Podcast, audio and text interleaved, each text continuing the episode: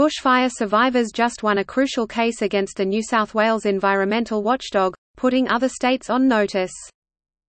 This week was another big one in the land of climate litigation.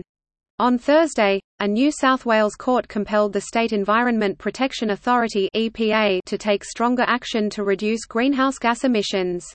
It's the first time an Australian court has ordered a government organisation to take more meaningful action on climate change. The case challenging the EPA's current failures was brought by a group of bushfire-affected Australians. The group's president said the ruling means those impacted by bushfires can rebuild their homes, lives, and communities, with the confidence the EPA will also work to do its part by addressing emissions.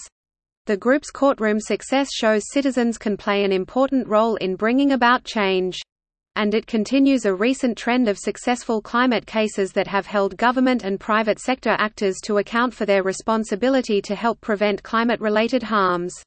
Who are the bushfire survivors?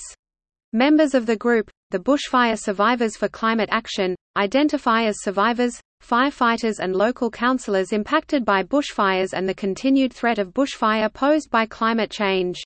Their stories paint a picture of devastating loss, and fear of what might be to come. One member, who lost her home, tells of harrowing hours looking for friends and family amid a dark, alien moonscape. Another, a volunteer firefighter, describes the smell of charred and burnt flesh and the silence of the incinerated forests that haunted him.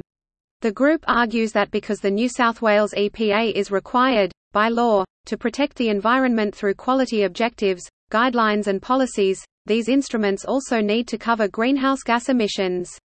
Their reasoning is hard to fault, climate change is one of the environment's most significant threats. In today's world, you can't protect the environment without addressing climate change. To establish this point, the bushfire survivors presented the latest report from the Intergovernmental Panel on Climate Change, which was released while the trial was being heard. The report describes how the temperature rise in Australia could exceed the global average, and predicts increasingly hotter and drier conditions. The bushfire survivors brought their case to the New South Wales Land and Environment Court. An unperformed duty.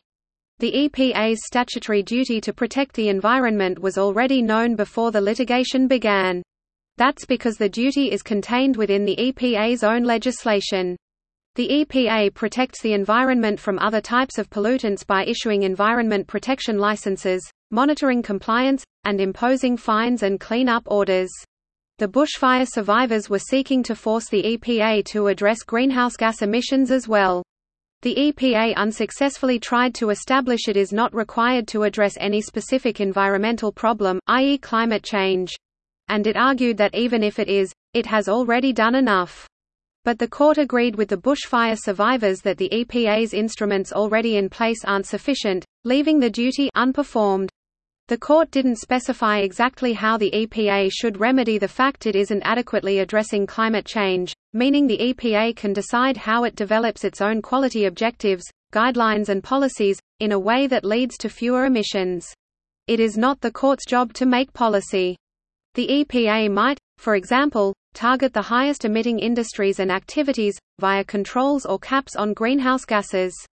Importantly, however, the court said the EPA doesn't have to match its actions with a particular climate scenario, such as a global temperature rise of 1.5. Other states on notice. Although this ruling is specific to New South Wales, other state environment protection authorities also have legal objectives to protect the environment. This case may cause other Australian environmental authorities to consider whether their regulatory approaches match what the law requires them to do. This might include a responsibility to protect the environment from climate change. Another thing we know from the New South Wales case is that simply having policies and strategies isn't enough. The court made it clear aspirational and descriptive plans won't cut the mustard if there's nothing to set any objectives or standards, impose any requirements, or prescribe any action to be taken to ensure the protection of the environment. The EPA tried to point to NSW's climate change framework and net zero plan as a way of showing climate change action. But neither of these was developed by the EPA. The EPA also presented documents it did develop, including a document about landfill guidelines, a fact sheet on methane, and a regulatory strategy highlighting climate change as a challenge for the EPA. The court found these weren't enough to address the threat of climate change and discharge the EPA's duty, calling the regulatory strategy's description of climate change general and trite. An Australian first, but not an anomaly. Globally, climate litigation is playing a role in filling gaps in domestic climate governance. Cases in Europe, North and South America, and elsewhere have led to courts pushing governments to do more. One of the world's first major successful climate change cases, Massachusetts v. EPA, was similar to the bushfire survivors case.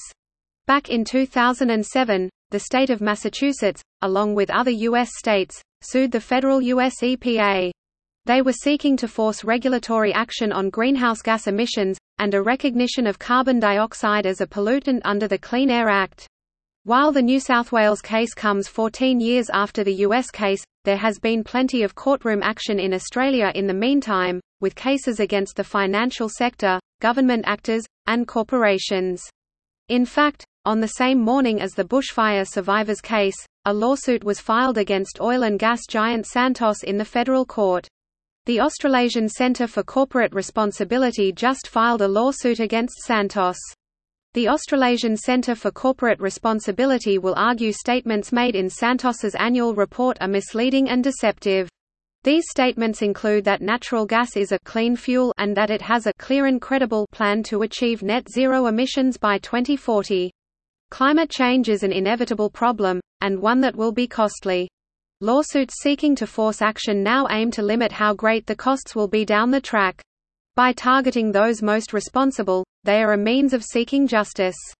This article was first published on The Conversation. Subscribe to the Australian Emergency Services magazine.